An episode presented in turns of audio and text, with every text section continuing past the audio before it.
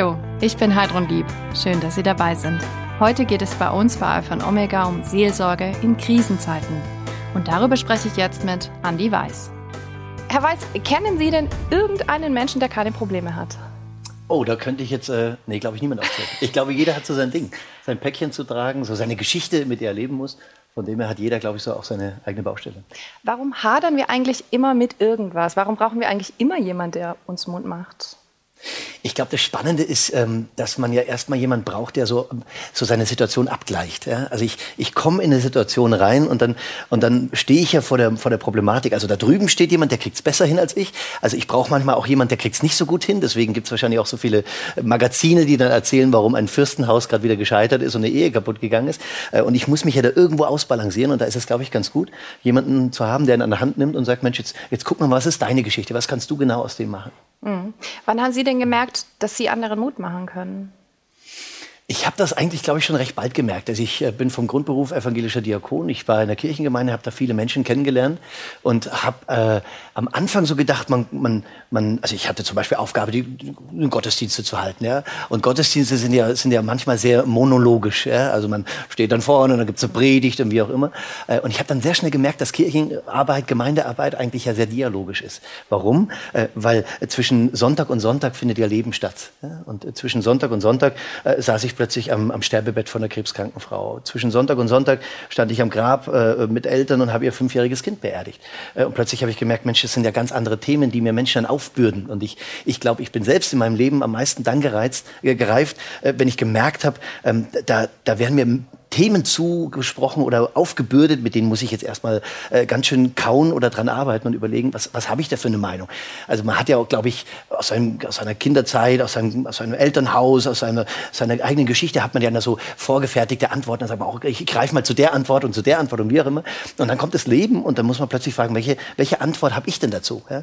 Und das waren so die Momente, die mich dazu gebracht haben, auch erstmal äh, zu gucken, was brauchen Menschen für Antworten. Und ich habe dann gemerkt, Mensch, ähm, mir, mir gefällt es oder mir fällt es auch leicht empathisch mit Menschen umzugehen und Menschen nehmen das auch gerne an.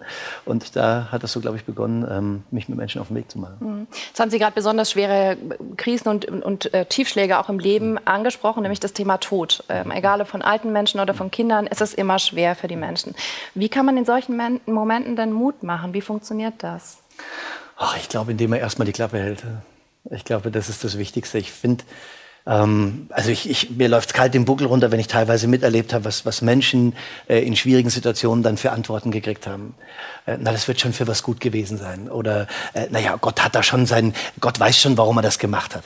Äh, das mag alles so sein, ja. Aber einem Menschen in dem Moment, wo er gerade einen lieben Menschen verliert, ob das ganz jung, ganz alt oder wie auch immer ist, ist das erstmal ein Schmerz, wo ich derjenige, der nicht in dieser Verlustsituation bin, nicht in der Trauer bin, glaube ich, erstmal die Klappe halte und mich erstmal dazusetze. Ich habe das oft in der Gemeinde erlebt, dass ich Leute besucht habe, die gesagt haben, Mensch, es ist so schwierig, danke, kommt, dass jetzt endlich mal jemand kommt zu mir, so schwierig, ich gehe spazieren und ich sehe von Weitem, wie Menschen die Straßenseite wechseln, weil sie nicht wissen, wie sie jetzt mit mir sprechen sollen. Ja? Und so dieser, da ist jemand, der verliert jemand und dann über den Verlust komme ich erst recht in der Einsamkeit rein. Ähm, und diese Sprachlosigkeit, glaube glaub ich, mit den Menschen mal auszuhalten und zu sagen, ich bleibe jetzt bei dir, ich schweige, es gibt ja keine billigen, schnellen, vorschnellen Antworten, sondern ich, ich halte es erst gerade mit dir aus. Äh, viele meiner Lieder sind so, dass ich, mhm. dass ich da noch keine guten Antworten gebe oder noch nicht alles schön ist, und wir, sondern ich setze mich zumindest, zumindest beim ersten Vers, manchmal vielleicht das ganze Lied über so, zumindest zum ersten Vers setze ich mich hin und, und halt das aus. Weil ich das erste Mal äh, beim Verlag war vor vielen Jahren, meine erste Platte gemacht habe, ähm, haben wir so überlegt, für wen mache ich das? Haben wir für wen machst du Musik? Und ich habe gesagt, naja, mein Bild ist eigentlich, ich sitze auf einer, auf einer, auf einer Parkbank und neben mir sitzt ein Mensch, ja, der ist gerade traurig, der hat gerade was verloren, der, der hat der ist gescheitert oder was auch immer. Und ich sitze nur da und der erzählt mir was und ich bin so sein Sprachrohr. Ich höre dem zu und ich, ich bin so der Sprachrohr und, und, und sag für den was, weil der vielleicht gerade nicht reden kann und nichts sagen kann. Und das Bild zieht sich so durch, glaube ich, äh, über die vielen Jahre jetzt durch alle Projekte durch. Mhm. Das ist mein Anspruch, da nicht irgendwie schlaue Antworten gleich zu geben, sondern mit auszuhalten. Ich glaube, das ist viel wert. Also da sein und aushalten mhm. ist ja. sozusagen der Schlüssel dafür, anderen auch Mut zu machen. Ja. Und dann kommt, glaube ich, irgendwann die Phase, dass ich sage, so, jetzt buchstabieren wir mal, wie ist denn trotzdem Leben möglich? Wie, ja. wie geht es denn ohne den Partner jetzt trotzdem weiter? Wie geht es ja. jetzt nach dem Jobverlust trotzdem weiter? Ja. Äh, wie ist denn das, dass du mitten in der Traurigkeit, dass du glaubst, du hast nichts zu geben, doch entdecken kannst, dass du Schätze hast, die du geben kannst? Ja, da sprechen wir am Ende nochmal mhm. über das Thema Coaching. Ähm, was macht Ihnen denn selbst Mut? Mir macht ehrlich gesagt Mut, allein jetzt nach diesen eineinhalb Jahren, dass ich merke, Leben ist immer möglich. Es ist mhm. immer, ich habe, ich habe, mich hat's als Künstler, mich hat's in verschiedenen Projekten immer massiv getroffen, so viel weggebrochen. Hätte man mir, glaube ich, äh, als ich äh, vor vielen Jahren angefangen habe, selbstständig zu werden, hätte man mir mal gesagt, wie viel, wie viel äh, Aufträge wegbrechen, wie viel mhm. Geld auch tatsächlich wegbricht in wenigen Tagen. Äh, ich glaube, ich hätte mich nie getraut, damals äh, irgendwie selbstständig zu werden. Und jetzt nach eineinhalb Jahren merke ich, wow, ähm, wenn vieles im Leben nicht möglich ist, ist doch so vieles anderes möglich. Ich habe so viele andere Projekte gemacht, so viele andere Ideen umsetzen können, ähm, wo mich Leute angefragt haben, kannst du das machen? Und ich mir gesagt, ja, weiß ich nicht, schauen wir mal, probieren wir mal, ob das geht. Mhm. Äh, und plötzlich entdeckt man ganz andere Möglichkeiten, die man auch zu geben hat in dieser Welt. Von dem her in aller Demut und im Wissen, dass viele Existenzen kaputt gegangen sind, Menschen gestorben sind, Menschen krank geworden sind, schlimme Zeiten hatten, um Gottes Willen, äh, muss ich trotzdem sagen, ähm, hat mich diese Pandemie auch äh, daran erinnert, dass ich was geben kann in dieser Welt, auch wenn ich nicht das geben kann, wie es geplant ist. So, ja. Mhm. Mut aus der Krise, ja, kann man das so definitiv. zusammenfassen? 2007 haben Sie Ihr erstes Album veröffentlicht. Sie musizieren, Sie singen, aber Sie erzählen auch Geschichten. Warum, warum diese Mischung? Ach, ich habe mich, hab mich hingesetzt, habe mir zu meinem 30. Geburtstag damals, jetzt äh, kann jeder ausrechnen, wie alt ich heute bin, ähm, äh, habe ich mir äh, einen Wunsch erfüllt. Ich habe früher viel Bandmusik gemacht, viel laute Sachen gemacht. Und mein Wunsch war immer, oh, ich, ich lasse mal alle Musiker zu Hause, äh, die mit mir eh gerne nicht, gar nicht gerne musizieren, weil ich ganz schlecht im Takt halten bin. Äh, ist ein anderes Thema. ich lasse die alle mal zu Hause, setze mich nur ans Klavier, äh, werd, werd musikalisch leiser und dafür inhaltlich lauter. Weil ich mir gedacht habe, Mensch, die, die Bandsachen, so, das ist, das gefällt denen, da kann man zu tanzen und das und da alles Mögliche machen. Ähm, aber so, so wirklich intime Themen mit Menschen konnte man da nicht besprechen. Auch so.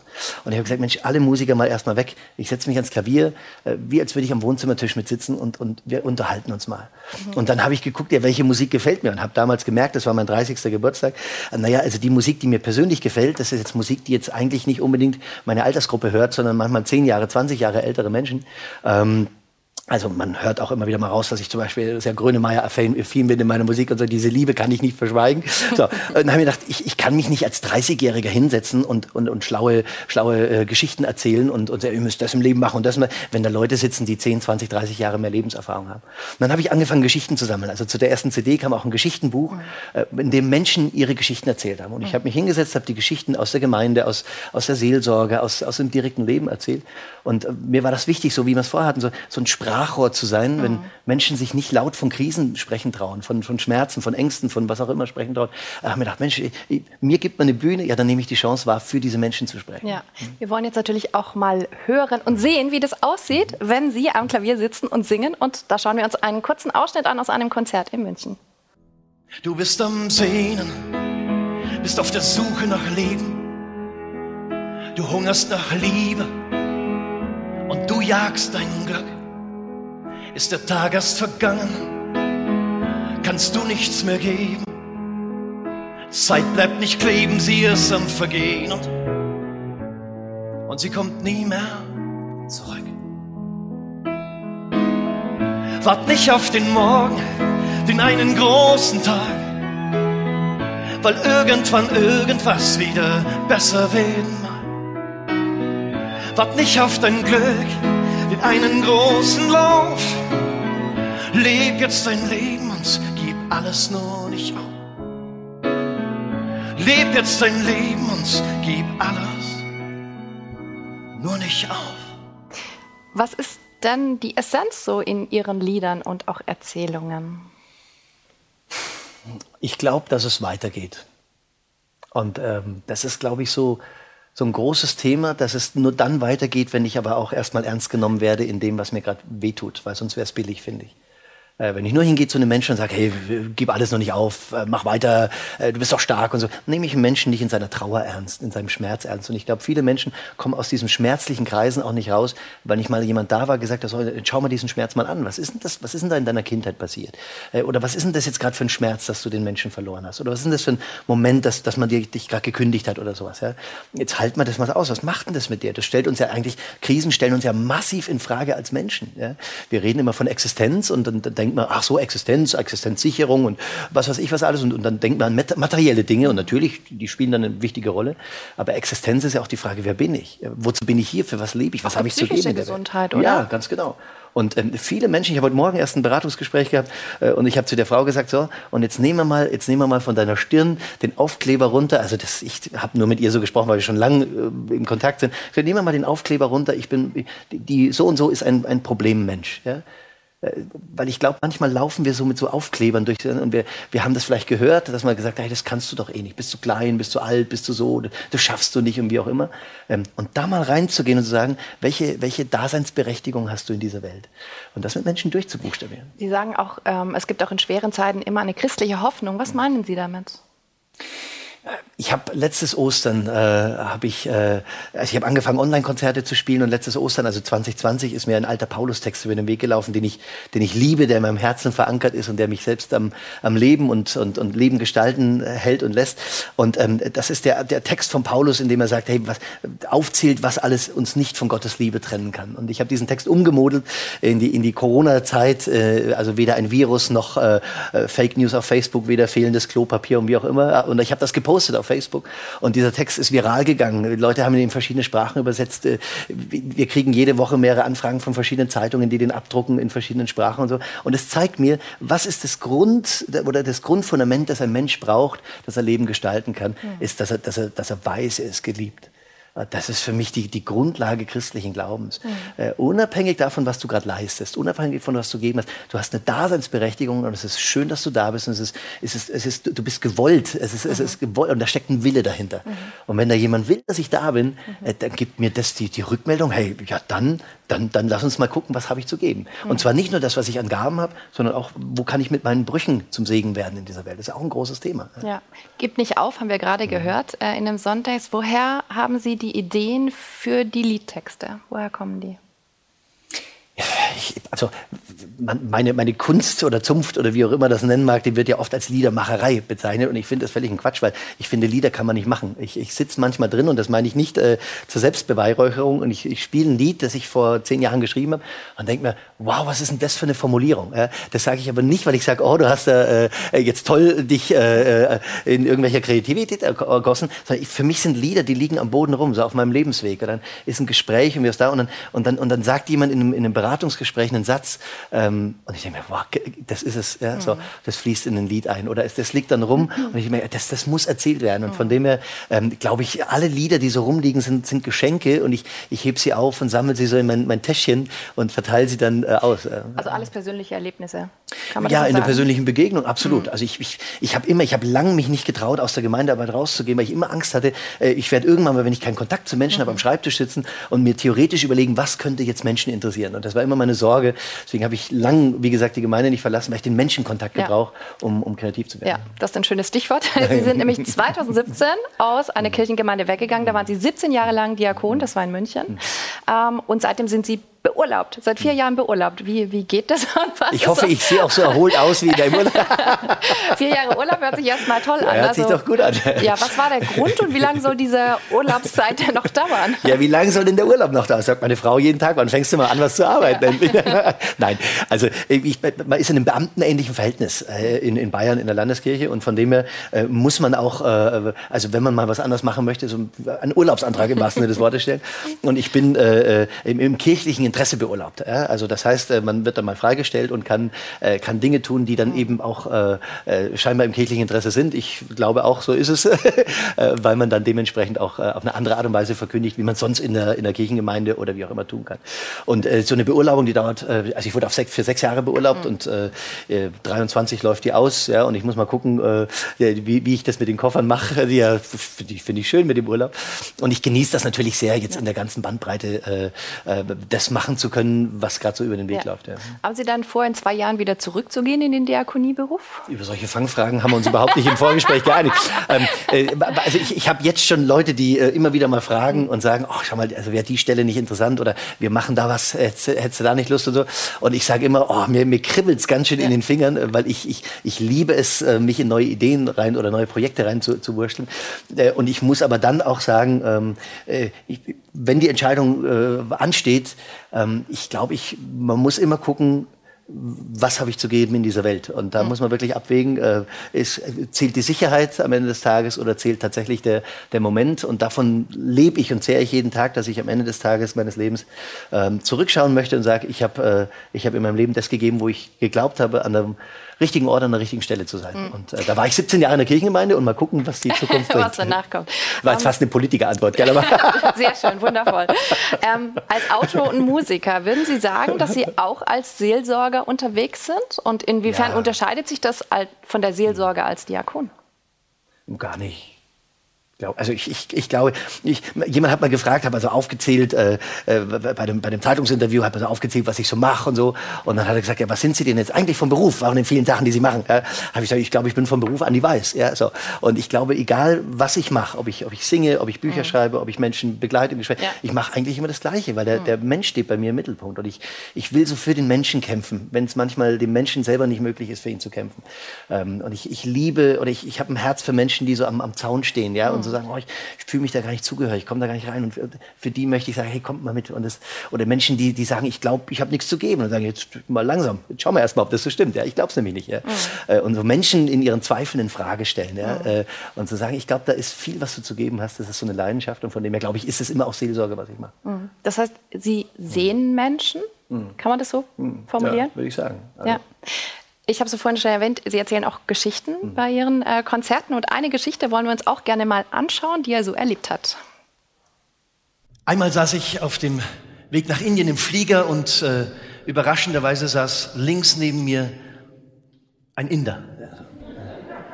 Und man hat schon gemerkt, der hatte, der hatte einen feinen Business-Zwirn an, der hatte seinen Laptop dabei, der hat bis kurz vor Abflug noch telefoniert, der war, der war busy und man hat gemerkt, der Mann ist im Geschäft. Und äh, wir sind losgeflogen ich muss ganz ehrlich sagen, ich liebe Langstreckenflüge. Ich liebe Langstreckenflüge. Wir haben zu Hause keinen Fernseher. Irgendwann wurde mir nach dem vierten, fünften Film irgendwie langweilig. Also dann, dann habe ich irgendwann angefangen, mich umgeguckt, habe im Flugzeug geschaut, ja, habe mir die Leute angeschaut, schaue mir meinen Inder an. Und dann, und dann sehe ich, der, der weint. Da ich dachte, wieso weint der? Was, was, was schaut denn der für einen Film? Wissen Sie, was der für einen Film geguckt hat? Walt Disneys hässliches Entlein. Und es war gerade die Szene, wo, wo das vermeintliche hässliche Entlein von den anderen Enten vertrieben und ausgestoßen wurde. Wie viele Dinge schlummern in uns, die wir gar nicht gern preisgeben wollen, die wir nicht teilen wollen, weil wir uns, weil wir uns dafür schämen. Und wie oft halten uns genau die Dinge davon ab, loszufliegen. Dinge schlummern in uns, die wir nicht preisgeben wollen, weil wir uns schämen und die hindern uns daran, loszufliegen. Das sind sehr eindrückliche Worte. Ähm, was meinen Sie da zum Beispiel und was wollen Sie damit ausdrücken? Ich glaube, wir haben immer einen doppelten Konflikt. Also einmal ist es der Konflikt so, dass, dass Schätze in uns schlummern, Begabungen, Talente. Und, und ich glaube, ähm, also ich, ich finde es so spannend, erstmal dieses Gleichnis äh, von den verschiedenen Talenten. Der eine kriegt zehn, der andere kriegt fünf und der, ein, der, der eins kriegt, äh, der vergräbt es erstmal. Ja? Und ich glaube, das ist so eine typische menschliche Reaktion. Wir, wir gucken uns um, aber so, wenn ich, so wie der würde ich sein, wie der würde ich sein. Na, bin ich aber nicht, ja, dann habe ich nichts zu geben in dieser Welt. Ähm, da will ich mich gerne auf die Suche mit Menschen machen. Ähm, aber das andere ist, glaube ich, auch so die, die, die, die Entschämung des Menschen. Also ein, eins meiner Lieblingsworte in der, in der Arbeit mit Menschen ist entschämen. Äh, weil ich glaube, die ganzen Jesus-Begegnungen sind entschämende Momente. Zareus, komm mal runter von deinem Baum. Ich bin heute bei dir zu Gast. Ich sehe dein Bedürfnis und das, und das, das schauen wir jetzt mal an. Ja? Ähm, und ich glaube, dieses Entschämen, einer der schönsten Komplimente, die ich in den letzten Wochen bekommen habe von einer Frau, schwer suizidal, begleite ich seit, seit einigen Monaten und, und sie sagt an einem Punkt, jetzt muss ich Ihnen mal sagen, danke, dass ich mich Ihnen zumuten darf. Ähm, und ich glaube beides, auf Schatzsuche zu gehen, aber auch mit Menschen auszuhalten und Menschen sich zumuten lassen und diese Entschämung, ähm, Viele Menschen kommen zu mir in die Beratung und die, die trauen sich manchmal am Anfang gar nicht zu erzählen. Sie, sie sagen, um Gottes Willen, ich erzähle Ihnen jetzt lieber gar nicht, was, was ich von, was ich mache oder was ich anstelle oder was weiß ich, was alles. Dann sage ich immer, passen Sie mal auf, also meine Praxis ist in, in, in der Nähe von einem großen Einkaufszentrum in Pasing in München. Und dann sage ich mir, jetzt machen Sie mal Folgendes. Jetzt nach unserem Gespräch gehen Sie mal rüber, kaufen Sie einen Kaffee und jetzt setzen Sie sich mal hin und je nachdem, was Sie mir erzählen, aus meiner 20-jährigen Erfahrung mit Menschen, machen wir Folgendes. Sie zählen jetzt jeden vierten Menschen ab und jeder vierte Mensch hat das gleiche Thema wie Sie. Ja? Oder jeden zehnten, oder je nachdem, was Sie mir halt für eine mhm. Geschichte erzählen. Um zu zeigen, Mensch, ich, du bist nicht allein auch mit, deiner, mit, mit dem, was du, was, für was du dich schämst und wie auch immer. Und ich glaube, das ist eine große Befreiung, wenn Menschen erstmal merken, ich bin nicht der Einzige, dem das und das im Leben nicht mhm. gelingt, sondern ich darf jetzt mal lernen, langsam aufrecht zu gehen. Mhm. Also die Gaben und auch die Dinge. Ja. Jetzt haben Sie Ihre Praxis erwähnt. Sie sind ja nicht nur Autor, Musiker, Sie haben viele Berufe, Diakon, sondern auch Logotherapeut. Mhm. Das ist, wenn ich es äh, richtig verstanden habe und gegoogelt habe, ist ein Logotherapeut, das ist gar nicht so einfach, dieser Begriff, jemand, der versucht oder anderen Menschen helfen möchte, den Sinn des Lebens zu finden. Ist das so richtig ausgedrückt? Logotherapie ist die dritte Wiener Schule also ganz wichtig, keine Logopädie. Man müsste ordentlich sprechen und das kann man nicht deutlich, also wäre der falsche Beruf für mich. Viktor, Viktor Frankl hat die Logotherapie begründet und er grenzt sich damit ab von, äh, von Freud, der sagt, der Mensch definiert sich mit dem Willen zur Lust. Dann gab es Alfred Adler, der sagt, der Mensch definiert sich mit dem Willen zur Macht. Und äh, Frankl sagt, beides ist richtig, stellt das nicht in Frage, aber er sagt, es muss mehr geben als die beiden Sachen. Bei den Willen zur Lust und dem Willen zur Macht, ja, den haben Tiere auch. Aber es muss was geben, was den Menschen vom Tier unterscheidet. Und er sagt, der Unterschied zwischen dem Mensch und dem Tier ist, dass der Mensch den Willen zum Sinn hat. Mhm. Und das Spannende ist, diesen Willen rauszuschälen, ja, ja. rauszuarbeiten. Jetzt kommen die spannendste aller Fragen. Jetzt. was ist der Sinn des Lebens für Sie? 49 oder was war das? der Sinn des Lebens ist zu entdecken, was ich zu, zu geben habe in dieser Welt. Äh, was ich schöpferisch leisten kann als Mensch, was ich erschaffen kann. Jeder Mensch hat die Fähigkeit, Dinge zu erschaffen, ein Werk zu schaffen, Schönes zu schaffen in dieser Welt, was zu geben in dieser Welt, ähm, zu lieben in dieser Welt, äh, etwas zu erleben. Und Frankl sagt, einen Menschen zu erleben, heißt einen Menschen lieben mit allem, was dazugehört. Mhm. Äh, das ist, finde ich, find ich Sinn. Und das Dritte sagt er, äh, wenn, ich, wenn ich merke, da kann ich nicht mehr gestalten, gibt es immer noch die Möglichkeit, Dinge, die ich nicht gestalten kann, in der Einstellung zu verändern. Und dann kann ich lernen, selbst die ungestaltbaren, schwierigen Krisen aufrecht aufrecht zu ertragen und heldenhaft anzunehmen, weil ich eine Aufgabe in diesem Leiden entdecke. Das mhm. ist das in das Leben. Sehr schön Oder 49, nein. In der Corona-Krise, haben Sie vorhin schon äh, erwähnt, haben Sie auch neue Dinge entdeckt, neue Projekte gemacht. Äh, Sie haben Online-Konzerte mhm. gegeben. Ähm, da war es Ihnen wichtig, nicht nur zu musizieren, sondern auch die Menschen quasi mit abzuholen. Was haben die Menschen gebraucht in diesem Moment? Was war wichtig? Also ich habe zu meiner Frau gesagt, wenn ich jetzt schweige, wenn ich jetzt nichts mache, dann, dann stelle ich jeden Ton, jede, jedes Wort, das ich gesungen habe oder geschrieben habe oder was ich in den letzten Jahren, stelle ich in Frage. Weil ich glaube, wenn wir, wenn wir in Krisen nicht für Menschen da sind, dann haben wir unser, unseren Auftrag in Frage gestellt. Glaube ich. Ja, dann brauchen wir auch sonst nicht auf Bühnen gehen. Das ist aber meine ganz persönliche Meinung.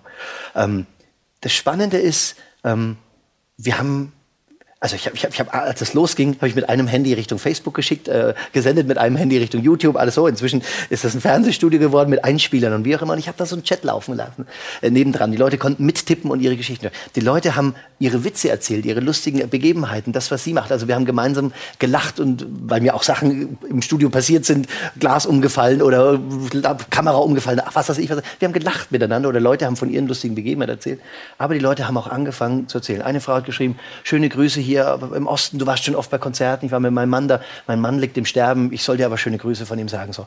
Und und die, plötzlich war diese Community nicht mehr irgendwie so, wir lachen nur miteinander oder wir schlagen die Zeit tot. Plötzlich haben die angefangen nachzufragen, wie geht's ihm denn so? Ja? Und der ist auch in der Zeit, in der Zeit der Online-Konzerte dann gestorben. Ja? Mhm. Und auch das war eine andere schrieb, Mensch, ab nächster Woche äh, beginnt meine Dialyse. Eine andere geschrieben, ich über zwei Wochen meine Chemotherapie. Mhm. Und, und, und dann wurde nachgefragt. Und ich glaube, das gemeinsame Aushalten, das ist auch so ein Entschämungsprozess. Plötzlich mhm. ist da nicht jemand allein in seinem Kämmerlein äh, krank oder, oder hat Angst oder wie auch immer, sondern, sondern Menschen dürfen gemeinsam was aushalten. Ähm, und da ist, eine, da ist so eine, eine Community daraus mhm. entstanden, die, die gemeinsam ausgehalten hat. Mhm. Zu mir kam nach dem Konzert mal eine, eine, Frau aus Siebenbürgen und sie hat gesagt, Herr Weiß, ich habe zwei Tränen in den Augen. In dem einen eine Träne von Lachen, in dem anderen eine Träne von Weinen. Ja? So. Und ich glaube, wenn, wenn so Leben gelingt, mhm. dass wir miteinander lachen können und miteinander weinen können, das ist, dann sind wir mitten im Leben. Ja.